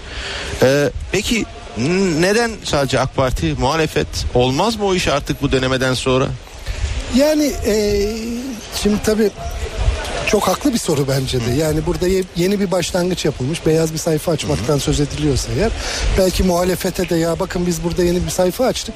Gelin yeniden oturalım. Belki ayrılıklarımız bir yana ama ortak bazı zeminlerde 60-70 buluşabiliriz. maddemiz var Evet. anlaştığımız diyebilirim. E, yani o 60-70 madde çok Çetrefilli maddeler değil, değil. önemli maddeler değil ama bir takım temel konularda ya gelin yeniden oturalım denebilir. Onu demek yerine e, 330'un üstünde milletvekili çıkartıp doğrudan işimizi halkla görürüz'e gitmeye gitmeyi gitmeye çalışıyor AK Parti. Ben bunun çok gerçekleşebilir olduğunu düşünmeyenlerdenim. Yani e, parlamentoda 330'un üstünde 332 minimum milletvekilimiz olması lazım. Çünkü Meclis başkanı. Meclis başkanını düşün işte bir tane oturumu yönetecek Evet. başkan vekili filan 330 oyunuzun ve bir de pireler olabilir gizli oylama bu çünkü. Birisi yurt dışında olabilir hastalanabilir. E, filan her şey olabilir yani. E, o yüzden Şimdi 330 demek 5'te 3 demek. 5'te 3 yüzde 60 demek. Yüzde, tam yüzde 60 oy almanız gerekmeyebilir belki. Yüz, parlamentonun yüzde 60'ını almak için ama şimdi Türkiye'de bir siyasi konsolidasyon da gerçekleştiğine göre yüzde 53-54'lere belki 55'lere çıkmanız lazım ki 330'un üstünde milletvekili çıkartasınız. E bu da mevcut şartlarda böyle bir ihtimalde pek gözükmüyor açıkçası. O yüzden her şart altında bir uzlaşma arayacaktır. Ha bu uzlaşmayı kiminle arayacak? Belki de işte HDP, BDP ile arayacak. O zaman işte başkanlık sistemi konusu bir demokrasinin kılıcı gibi yani AK Parti açısından bir kırmızı çizgi midir yoksa pazarlık edilebilir bir konu Daha önce Bunu- değildi. e, eğer değilse başkanlık sistemini ben HDP, BDP'nin çok kabul edebileceğini düşünmeyenlerdenim. Ama belli olmaz siyaset bu her an her şey de olabilir. Ama daha sağlıklı bir demokrasi için e, ne bileyim işte anayasanın 13, 14, 15. maddelerinin yeniden ele alınması, özgürlüklerle ilgili düzenin yeniden ele alınması, e, ifade özgürlüğünü sağlayacak maddelerin konması, Avrupa İnsan Hakları Mahkemesi, İnsan Hakları Sözleşmesi'nin güvence altına alınması vesaire gibi pek çok şeyin ve bazı idari düzenlemelerin işte az önce Melih Gökçek söylüyordu ya vergi alabilsem keşke. hakikaten büyükşehir belediyeleri neden bazı sınırlı alanlarda vergi salamasınlar kendi vatandaşlarına E, ya da trafik polisi gibi ba- Evet, polisliğin bazı işlerini için. niye yapamasınlar? Topbaş iddialıdır. E, bir bize ver, verilsin tabii, hallederiz tabii, gibisinden tabii, sözlerini Hayır, hatırlıyorum. trafik polisliğini hakikaten belediyeye devredebilirsiniz yani hiçbir şey yok. Ee, filan böyle böyle şeyler için anayasa değişikliğine ihtiyaç var maalesef. Bu çeşit idari kolaylıkları getirecek bazı maddelerle filan çok şey yapılabilir ama e, biraz bekleyip görmek lazım. Yani AK Parti'nin 2015 genel seçimindeki performansını görmek lazım. Şunu unutmayın. Tayyip Erdoğan işte Mayıs sonu Haziran 2013'ten Ağustos 2014'e kadar kampanya yürüttü. Ee, evet oransal olarak %52 küsür aldı ama e, miktar olarak aldığı oy aslında e, genel seçimdeki oyu kadardı. Ee, yani büyük bir patlama yok ortada. Bir ölçüde oylarda kemikleşmiş gibi duruyor sanki. Bu kemikleşme devam edecekse eğer o zaman e, AK Parti'de %43-44'ler seviyesinde bir oy alacak demek ki. Ara veriyoruz.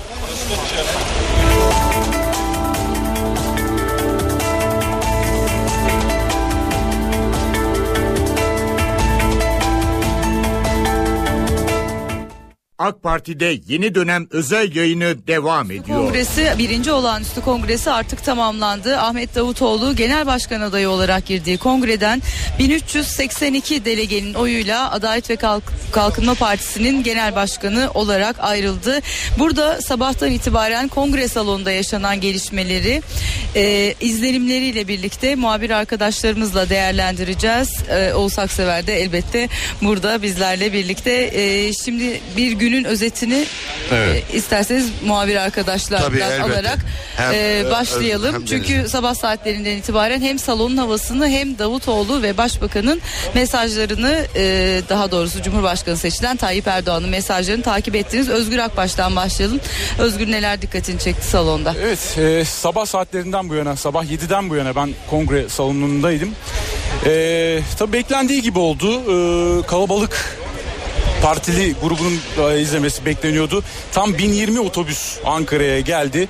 E, 40 bine yakın insan olduğu söyleniyor. Partinin olduğu söyleniyor. E, gerçekten salona zor sığıldı. Zaten dışarıda da büyük bir çadır kurulmuştu. Büyük çadırda e, partililer kongreyi izlediler. E, salon aslında çok elverişli bir salon. E, daha önce de burada çok fazla kongre izledik. Ama bugünkü kongrede e, hem siyasetçilerin hem e, Başbakan Recep Tayyip Erdoğan'ın hem e, yeni genel başkan seçilen Ahmet Davutoğlu'nun en büyük sorunlarından birisi bizlerin de tabii ki e, terlemeydi. Çünkü e, çok Sıcakla sıcaktı. mücadele. E, sıcakla mücadele ettik resmen. E, hem haberciler hem siyasetçiler. E, çok e, bu anlamda zor anlar yaşandı tabii. E, ama bugünkü kongrenin tabii çok önemli e, bir kere vurguları var. Yani e, lider teması yoktu bugünkü kongrede. Yani daha önceki kongrelerde hep kürsünün arkasında bulunan sütunda liderlerin fotoğrafları olur. Ama bugünkü e, kongrenin e, o kürsünün arkasında bulunan sütununda bir Türk bayrağı bir de AK Parti bayrağı görüyoruz. Sadece iki sütunda hem Tayyip Erdoğan hem Ahmet Davutoğlu'nun o da arka planda kalmış bir şekilde e, fotoğrafların yer aldığı bir posterler var. Bu çok önemliydi. E, bugünkü kongrede e, yeni e, dönemin vurgusu yapıldı bir anlamda. E, yeni dönemin e, vurgusu bir lider portresi olmayacak anlaşılan o yani AK Parti'de. Yine Tayyip Erdoğan'ın e, etkinliği sürecek gibi gözüküyor AK Parti e, ce- cenahında. Deniz Tüysüz e, salon dışından izlenimlerle güne başladın. E, hem dışarıdaki hem içerideki hava sana ne anlat? Şimdi dışarısı da çok kalabalıktı içerisi kadar. Ee, dışarıdaki içeride nasıl bir ortam hazırlandıysa aynı şekilde dışarıda da öyle bir ortam vardı. Barka vizyonlar kuruluydu. Ee, hem başbakanın hem Davutoğlu'nun konuşmasını insanlar oradan dinledi. Zaten ilk e, başbakan geldiğinde orada kısa bir konuşma yaptı. Ee, size veda etmiyorum bu bir başlangıçtır dedi hepimizin de bildiği gibi. Ve artık içeri gireyim geç kalmayayım bir an önce e, başlayalım bekletmeyelim insanları diyerek girdi. Yanında e, eşi Emine Erdoğan ve ailenin diğer üyeleri vardı. Yine aynı şekilde Ahmet Davutoğlu da salona geldiğinde ki e, o e, Başbakan Erdoğan'dan önce gelmişti salona. Onun da yanında eşi vardı, çocukları vardı. Daha sonra seçimler yapıldıktan sonra da e, Emine Erdoğan'ın da e, veda konuşmasında başbakanın yaptığı konuşmasında ağladığını gördük. Daha sonra Ahmet Davutoğlu'nun seçildiği kesinleştikten sonra e, Emine Erdoğan e, hem e, Ahmet Davutoğlu'nun eşini hem de çocuklarını dönerek e, tebrik etti. E, burada dolaştılar, karanfiller atıldılar. Atıldı. E, sıcak Özgür'ün de dediği gibi e, çok fazlaydı ve hatta Ahmet Davutoğlu konuşmasında buna atıfta bulundu. Terleyen Cumhurbaşkanı, terleyen Başbakan olacak demiştik. E, birlikte terledik bu salonda diye de bir atıfta bulundu. Onun dışında yoğun güvenlik önlemleri vardı. Çok sayıda polis vardı. E, Kongreyi izlemek için gelenler e, deyim yerindeyse tepeden tırnağa aranarak içeriye alındı, kongre alanına alındı. Üç ayrı giriş vardı. Birisi protokol girişi, birisi basın girişi, e, bir diğeri ise vatandaşların girdiğiydi. Akreditasyon çok önemliydi. Özellikle gazeteciler açısından e, isimleri olmayan e, gazetecileri içeriye almadılar. 900 e, açıklanan rakamlara göre 900 gazeteci takip etti e, AK Evet. Parti'nin birinci olağanüstü Ben kongresini. e, yani yabancı gazetecileri de gördüm. Onlar da ayrı bir bölümde çalışıyorlardı. AK Parti kongrelerinde artık alışık olunan bir görüntü var. Bir disiplin var. O disiplini de bugün çok fazlasıyla gördük. E, Cumhuriyet Halk Partisi kongrelerinde bu biraz e, daha aksıyor bu tür şeyler. Ama AK Parti kongresinde yine o disiplin çok hakimdi. Herkes yerli yerinde oturtulmuştu. Tabii biz basın mensupları biraz dışarıda kalıyoruz gibi geliyor ama e, siyasetçilere ulaşmakta zorluk yaşıyoruz. Yine onu yaşadık ama yine de bu disiplin e, bizim çalışma düzenimiz açısından gayet iyi oluyor. Bugün Başbakan Erdoğan'ın e, mesajları da çok önemliydi. 12. Cumhurbaşkanı Tayyip Erdoğan'ın mesajları da çok önemliydi. E, 32 sayfadan oluşan bir metin dağıtıldı ve o, genelde o metne sadık kaldı Başbakan Genelde. Erdoğan. Ama bir kullandığı cümle var ki bence çok çok kritik. Çünkü bundan sonra AK Parti'de acaba bir kırılma olabilir mi? Nasıl bir süreç yaşanacak sorusu merakla soruluyor ve cevap arıyor. Ve bir kere onlara bir mesaj verdi. Şunu söyledi. Ben yoksam dava da yok diyenler en baştan kaybetmiştir ifadesini kullandı. Ardından istifa edenleri hatırlattı. 17-25 Aralık operasyonlarının ardından istifa edenleri hatırlattı ve hiç kimse o istifa edenleri hatırlamıyor dedi. Ama sonra metin dışına çıktı ve şu ifadeyi kullandı. Unutulmaya nabzet isimler var. Yakında onlar da unutulacak dedi. Acaba kimleri kastetti? Bu da aslında gazeteciler arasında en çok e, sorulan sorulardan bir Aslında tanesi. orada biraz yeniden e, paralel e, devlet ya da paralel yapı diye tanımladıkları Evet, evet. konu ile bağlantılı olsa gerek. Yani şunu biliyoruz. E, kabine revizyonu veya kabine yeni kabinede kriterler arasında önemli bir konu e, paralel yapı diye tanımlanan konuya karşı tepkinin dozu. Evet. Çünkü Te- o zaten- tepkinin dozunu ayarlayamayanlar devre dışı kalacak gibi bir görüntü var değil mi? Yani 5-6 o, isim o deniyor. sonuç çıkarılabilir belki buradan. Tabi bilmiyoruz tam olarak ama e, gidenleri kastetmişti zaten istifa edenleri. Ama e, unutulmaya namzet olanlar da var biçiminde e, sözleri var. Belli ki bu konu başbakanın nezdinde e, çok çok e, önemli. önem tutan ve yer etmiş bir e, mesele. E, o Ahmet yüzden Davutoğlu'nun seçilme kriterleri arasında hem ilk açıklamanın yapıldığı yani Davutoğlu'nun isminin açıklandığı gün bu paralel yapıyla mücadelenin Mücadele. altını çizdi. Hem bugün burada zaten Davutoğlu da ondan sonra yaptığı konuşmada hiçbir e, devlet içinde gücü paylaşan hiçbir oda e, müsaade edilmeyecek diyerek zaten aynı noktanın da altını çizmiş oldu. Peki Deniz tribünlerdeki hava son soru olarak e, sorayım o zaman tribünlerdeki hava nasıldı sence? Ee, tribünlerde e, sonuna kadar izledi insanlar. Evet sıcaktı. Ee, ellerinde yelpazelerle zaman zaman ağlayarak gözyaşı dökerek ki başbakanın konuşması sırasında bu çok fazla yaşandı. Ee, bir ara bir e, başbakanın konuşması bittikten sonra böyle kısa bir ara verilir gibi oldu. Orada bir dışarıya çıktı insanlar hava almak için. Sonra tekrar geldiler ve Davutoğlu'nun e, konuşmasını dinlemek için tekrar salona girdiler. Şunu da söyleyelim Başbakan Erdoğan da e, salondan hiç ayrılmadı neredeyse. Sabah geldi biraz önce ayrıldı. Sadece zaman zaman e, dinlenmeye geçti. Burası da kendisi için hazırlanan özel odada ve kıyafetlerini değiştirdi. Teşekkürler izlenimler için. Böylelikle e, şimdilik tamamlıyoruz. E, sırada haberler var. Buket Aydın Baykal'da görev. NTV ile ortak yayınımızı burada noktalıyoruz. AK Parti'nin olağanüstü kongresinden tüm gelişmeleri aktardık. Şimdi kısa bir araya gidelim. eve dönerken devam ediyor. Eve dönerken haberlere devam ediyoruz. AK Parti'nin olağanüstü kongresinden tüm bilgileri sizlere aktardık NTV Radyo'dan. Ve şimdi de gün boyu neler yaşandığına, geçtiğimiz dakikalarda, saatlerde neler yaşandığına bakacağız. AK Parti'de artık bir dönem kapandı. AK Parti'nin yeni lideri Ahmet Davutoğlu. Davutoğlu 1382 oyla genel başkan seçildi. Ardından bir teşekkür konuşması yaptı. Davutoğlu inşallah bir istikrar dönemine gireceğiz. Milletin desteğiyle seçilen Cumhurbaşkanı ve Başbakan milletimize ivme kazandıracak dedi. Yeni genel başkan 2015 seçimlerinde anayasa yapacak çoğunluğu elde etmek için çalışacaklarını söyledi. Zatıma gösterilmiş olan teveccüh beni ağır bir sorumluluğu bundan sonra üstlenmekle karşı karşıya bıraktı. Allah bu sorumluluğun gereğini yapabilmek kudretini bize nasip eylesin. Mahcup eylemesin.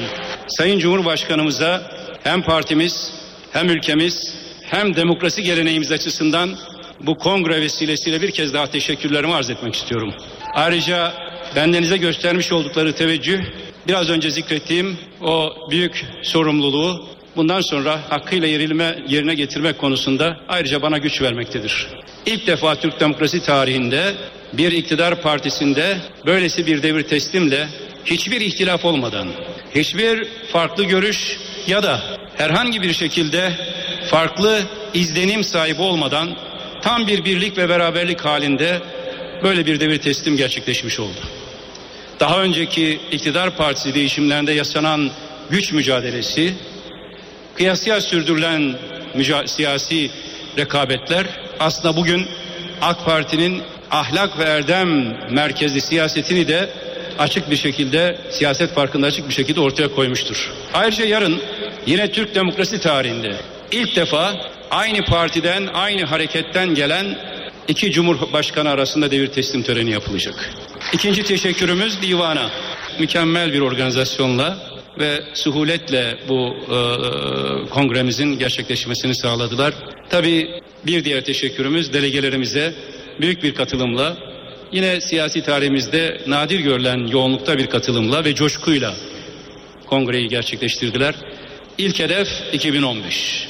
İnşallah 2015 seçimlerinde çok güçlü bir destekle anayasayı değiştirebilecek bir çoğunlukla meclise gelmemiz mümkün olur. Ben bunu başaracağımıza inanıyorum. Sayın Cumhurbaşkanımız bundan sonra terleyen Cumhurbaşkanı terleyen Başbakan olacak demişti. Gördüğünüz gibi birlikte terledik.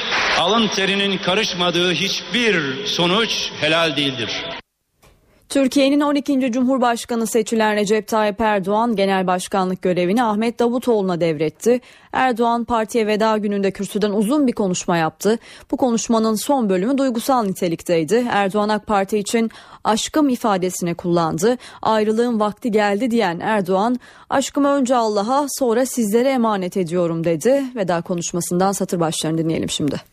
Tek tek her birinizden helallik diliyorum. Hakkınızı helal ediyor musunuz? Ben de her birinize hakkımı helal ediyorum. 13 yıl 13 gündür yürüttüğü genel başkanlık görevine helallik isteyerek veda etti.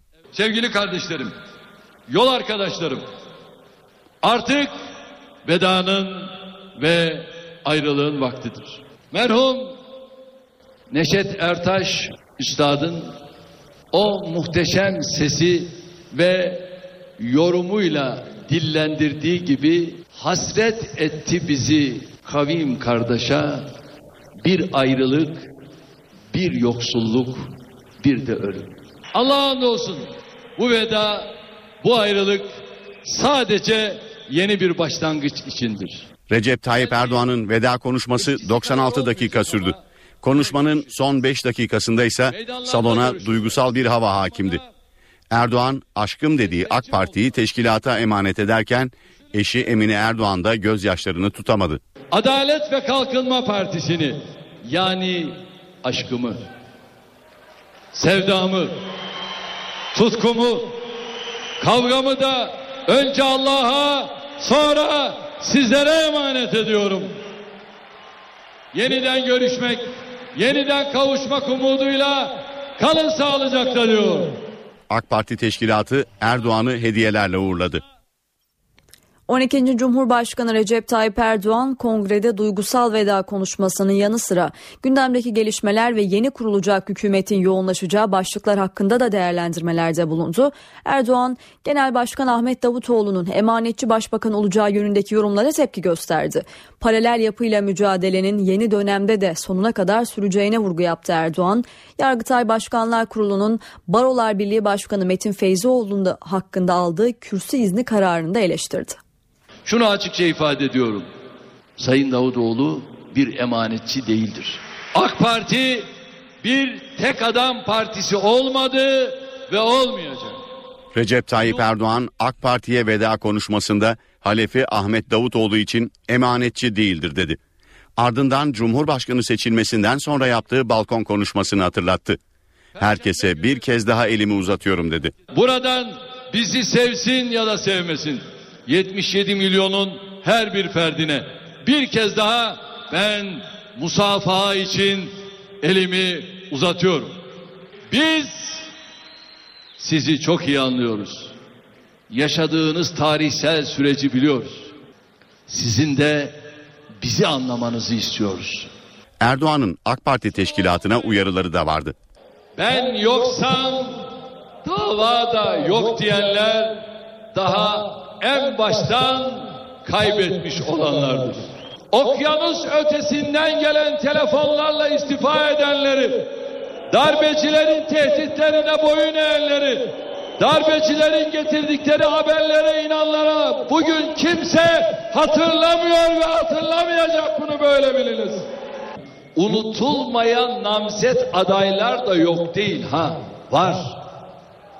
Onlar da vakti saati geldiğinde inanıyorum ki o çöplüğün içerisinde yerlerini alacaklardır. Erdoğan AK Parti Genel Başkanı olarak veda konuşmasının büyük bir bölümünü paralel yapı başlığına ayırdı. Paralel yapı tipik bir bürokratik vesayet girişimidir. Bu konuda kimse Cumhurbaşkanlığı makamında benim sessiz kalmamı beklemesin. Fethullah Gülen'e de seslenen Erdoğan, Türkiye'ye gel çağrısını tekrarladı. Ey Pensilvanya'daki zat. Türkiye'yi seviyorsan niye Türkiye'de değilsin de Pensilvanya'dasın? Gel o zaman Türkiye'ye değil. Yargıtay Başkanlar Kurulu'nun adli yıl açılış töreninde Metin Feyzioğlu'na konuşma vizesi de Erdoğan'ın gündemindeydi. Yargıtay Başkanlar Kurulu'nun son derece nezaketsiz tavırları eski Türkiye'nin bir alışkanlığıdır. Hukuk sistemi bir avuç haşhaşinin şantajına mahkum bırakılamaz. Bunu ifade etmek istiyorum. AK Parti kongresi ile ilgili muhalefetten ilk tepki CHP sözcüsü Ali Koç'tan geldi. Koç, Recep Tayyip Erdoğan'ın seçilmiş cumhurbaşkanı olarak kongreye katılmasının hukuksuz olduğunu savundu. 15 Ağustos akşamından itibaren Türkiye'de adeta bir darbe koşulları gerçekleşti ve ciddi bir hukuk darbesinin içinden geçtiğimiz bir dönem yaşıyoruz. Bu hukuksuzluk dönemi bugün aleni bir aşamaya geldi. Ya bugün toplanan konuşmamın başında ifade ettiğim Adalet ve Kalkınma Partisi birinci olağanüstü kurultayı hukuksuz bir süreç içinde toplanmıştır. Şimdi 10 Ağustos'ta Cumhurbaşkanı seçilen ve 15 Ağustos'ta resmileşen başka bir hukuk bildirimine gerek olmadan kanuni açıklamasını yapıyorum. Resmileşen ve Cumhurbaşkanı olan Recep Tayyip Erdoğan bugün Adalet ve Kalkınma Partisi'nin kongresine katılmıştır. Kongreyi açmıştır. Bir siyasi parti genel başkanı gibi bir konuşma jargonu sergilemiştir. Yine hedefinde Cumhuriyet Halk Partisi bir cumhurbaşkanı bir siyasi partinin kongresinde ana muhalefet partisine ağzına geleni söyleme hakkı kendine bulmaktadır. O zaman bu rejimin adını koymamız lazım. Devlet devlet eliyle maalesef hukuk devleti olmaktan çıkartılmış durumdadır. NTV Radyo Kongrenin sona ermesiyle birlikte gözler yeniden yeni kurulacak hükümete çevrildi. Cumhurbaşkanı Recep Tayyip Erdoğan başbakanlık görevini yarın AK Parti'nin yeni genel başkanı Ahmet Davutoğlu'na devredecek ve süreç resmen işlemeye başlayacak. Yeni hükümetin en geç 8 Eylül'de güven oyu alması bekleniyor.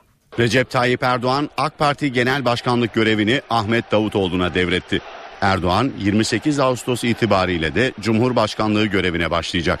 61. hükümetin görev süresi de sona ermiş olacak. Peki 62. hükümetin kurulma süreci nasıl işleyecek? İnşallah yarın akşam şahsım tarafından yeni hükümeti kurmakla görevlendirilecek başbakandır da aynı zamanda. Kendisi bakanlar kurulu çalışmalarını yapacak. Birlikte değerlendireceğiz. Onayımızın ardından mecliste güven oyu alındığı takdirde 62. Türkiye Cumhuriyeti hükümeti 5. AK Parti hükümeti göreve başlamış olacak. Erdoğan'ın da açıkladığı gibi yeni hükümeti kurma görevi 28 Ağustos'ta Ahmet Davutoğlu'na verilecek.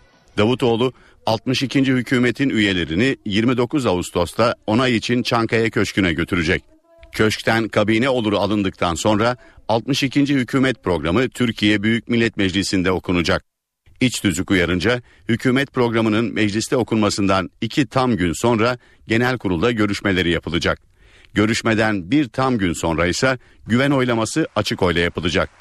Takvime göre yeni hükümet programı 1 Eylül'de genel kurulda okunacak. 4 Eylül'de yapılacak program görüşmelerinin ardından CHP'nin olağanüstü kurultayına denk düşen 6 Eylül Cumartesi veya en geç 8 Eylül Pazartesi günü Meclis Genel Kurulu'nda güven oylaması gerçekleştirilecek ve yeni hükümet görevine başlayacak. NTV Radyo Merkez Bankası faiz oranında değişikliğe gitmedi. Para Politikası Kurulu %8.25 olan politika faizine dokunmadı. Ancak bankalara sağlanan fonlama faizlerinde indirime gitti. Bu kararın ne anlama geldiğini, piyasaların nasıl reaksiyon göstereceğini Profesör Erhan Aslanoğlu yanıtladı. Merkez Bankası %8,25 olan politika faizinde değişiklik yapmadı. Ancak bankalara sağlanan marjinal fonlama ve gecelik borç verme faizinde 0,75 puan indirime gitti. Kararın ne anlama geldiğini işin uzmanına sorduk. Merkez Bankası bu kararıyla büyümeyi daha fazla önemsediğini, e, kredi maliyetlerini biraz daha düşürme yönünde bir adım atmak istediğini bize gösterdi. Enflasyonla ilgili kaygısı nedeniyle de alt tarafı sabit tuttu görünüyor. Peki Merkez Bankası'nın faiz indirimi kredi faizlerine yansıyacak mı? Yansıyacak. E, kredi faizlerinde Merkez Bankası'nın üst banttaki indirim 0.75 civarı, biraz altı biraz üstü 1, 0.50 civarında indirimler görebiliriz. Mevduat faizlerinde de bir miktar indirim görme ihtimalimiz var ama orada daha sınırlı kalacaktır kanaatindeyim. Merkez Bankası açıklamasında döviz fiyatlarının enflasyon üzerindeki etkilerinin azaldığı ancak gıda fiyatlarındaki yüksek seyrin enflasyonda iyileşmeyi geciktirdiği de vurgulandı. Para ve sermaye piyasalarındaki işlemlere bakalım. Borsa İstanbul günü 80.467 puandan tamamladı. Serbest piyasada dolar 2 lira 15 kuruş, euro 2.84'ten işlem gördü. Kapalı çarşıda ise Cumhuriyet altını 600, çeyrek altınsa 145 liradan satıldı. Beşiktaş Devler Ligi hedefiyle sahaya çıkıyor. Siyah beyazlılar Şampiyonlar Ligi'ne adım atabilmek için Arsenal'le Londra'da mücadele edecek. 0-0 biten ilk maçın rövanşında Beşiktaş'a gollü beraberlik yetiyor. Karşılaşma öncesi son bilgileri NTV Spor muhabiri Övünç Özdem aktaracak. Övünç. Londra'dan Emre Stadından iyi akşamlar dileyelim. Artık karşılaşma için son hazırlıklar stat etrafında yapılmaya başladı. Taraftarlar hem Beşiktaşlı hem de Arsenal'li taraftarlar stada gelmeye başladılar. Henüz kapılar açılmadı ama yoğunluğun oldukça fazla olduğunu 3200 civarında siyah beyaz taraftarın kendilerine ayrılan yeri tamamen dolduracağını söyleyelim. Beşiktaş'ın hemen ilk 11'ini aktaralım. Biriç teknik direktör, Biriç cezalı. Karşılaşma yedek kulübesinden takip edemeyecek. Soyunma odalarına maç önü maç sonunda giriş yapamayacak. Tribünden, Emre Stadı'nın tribünlerinden karşılaşmayı izleyecek değilim ve Hırvat teknik adamın sahaya sürmesini düşündüğümüz tahmin ilk 11 ise şu şekilde. Kalede Tolga, defans dörtlüsünde sağ bek pozisyonunda İsmail, sol bekte Motta, stoperlerde Franco ve Ersan. Onların hemen önünde orta sahada Veli Atiba, hücum hattının sağ tarafında Mustafa, sol tarafında Olcay. Merkez oyuncu pozisyonunda ortada Oğuzhan Özyakup ve forvette Dembaba. İkilisi Dembaba'yı bekliyoruz. Arsenal'de de ilk 11 yavaş yavaş belli olmaya başladı. 4 eksiği var. Onlardan bahsetmek gerek. Sakatlıkları bundan Ciro, Gibbs ve Arteta karşılaşmada yer alamayacak. Yine kart cezalısı Ramsey de bugün takımını yalnız bırakacak diğer bir isim olacak. Teknik direktör Arsene Wenger'in takımını şu ilk kombinde sahaya sürmesini bekliyoruz. Kalede Şezli. Defans dörtlüsünde sahada Bushi, sol bekte Monreal. Stoperlerde ve Mert Zaker. Orta sahada Vişehir, Flamini. Hücum hattının sağ tarafında Chamberlain, sol tarafında Cazorla. Ortada merkez oyuncu pozisyonunda Mesut ve forvet hattında Alexis Sanchez ilk 11'ini İngiliz ekibinin ev sahibi takımın muhtemel ilk 11 olarak aktarabiliriz. Londra'da hava soğuk 10-11 derecelerde bir hava sıcaklığından bahsedebiliriz. Maç saati yağış çok yoğun olmamakla beraber bekleniyor. Karşılaşmanın da yağışlı ve 10-12 derecelerde seyreden bir hava sıcaklığında oynanması şu an için tahmin edilen durum. Karşılaşmanın 21.45'te NTV Radyo'dan canlı olarak aktarılacağını da hatırlatıp sözü yeniden size. Övünç Özden maça ilişkin notlar aktardı. Şimdi yurt geneli için yarınki hava tahminlerini alalım. NTV Meteoroloji Editörü Gökhan Abur'u dinliyoruz. İyi akşamlar. Sıcaklıklar yarınla yüksek ama cuma günü Trakya'dan başlayarak yeniden azalacak. Serin havanın hafta sonu Marmara ve Batı Karadeniz'i, önümüzdeki haftanın ilk günlerinde ise yurdun büyük çoğunluğunu etkisi altına almasını bekliyoruz. Yarın gün içinde artacak bulutlanmayla Artvin, Ardahan, Kars, Ağrı ve Batı'da akşama doğru Kütahya, Afyonkarahisar, Bilecik, Eskişehir, Bolu, Düzce, Karabük, Kastamonu ve İç Anadolu'da Konya, Niğde, Kayseri, Akdeniz'de ise Burdur, Isparta ve Antalya, Mersin arasında yerel yağışların başlamasını bekliyoruz. İç Ege, Batı Karadeniz'in iç kesimleri ve Doğu Karadeniz'de Doğu Akdeniz'deki yağışlar Cuma günü aralıklarla devam edecek. Bu bölgelerdeki yağışların hafif de olsa hafta sonuna etkisini sürdürmesini bekliyoruz. İstanbul'da yarın sıcaklıkta 1-2 derecelik azalış var. Poyraz gün içinde giderek sertleşecek biraz da olsa serinlik verecek. Sıcaklık ise 28 derece olacak. Yarın gece büyük olasılıkla İstanbul'un boğaz kesimlerinde hafif de olsa yağış görülebilir.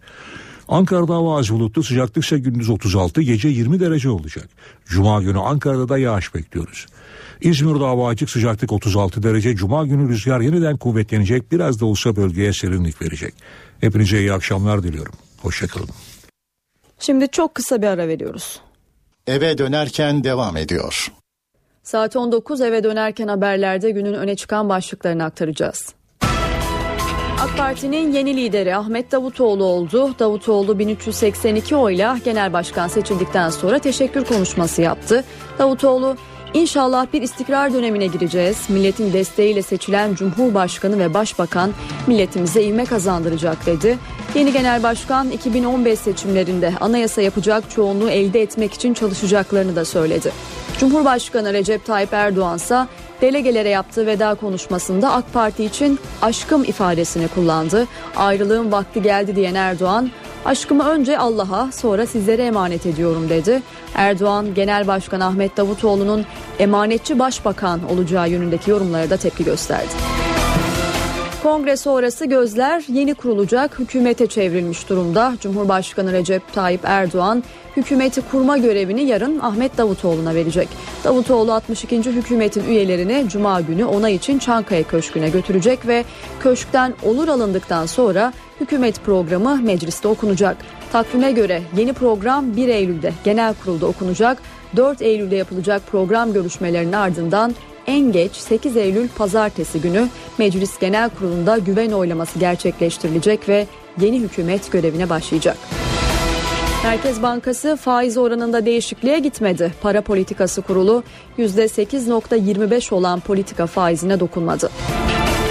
Beşiktaş Devler Ligi için sahaya çıkıyor. Siyah beyazlılar 0-0'ın rövanşında Londra'da Arsenal'la karşılaşacak. 21.45'te başlayacak karşılaşma NTV Radyo'dan yayınlanacak.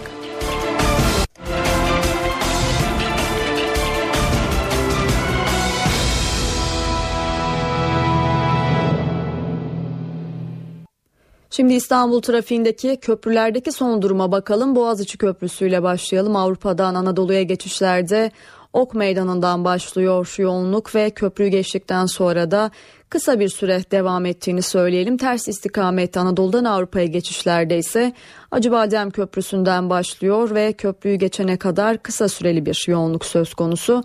Fatih Sultan Mehmet Köprüsü'nde ise Avrupa'dan Anadolu'ya geçişlerde Hastal'dan başlıyor. Yine köprüyü geçtikten sonra bir süre daha devam ediyor Çavuşbaşı'na kadar.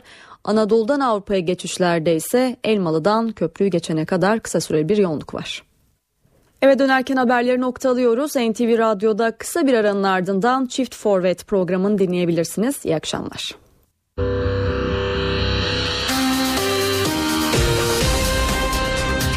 NTV Radyo, Türkiye'nin haber radyosu.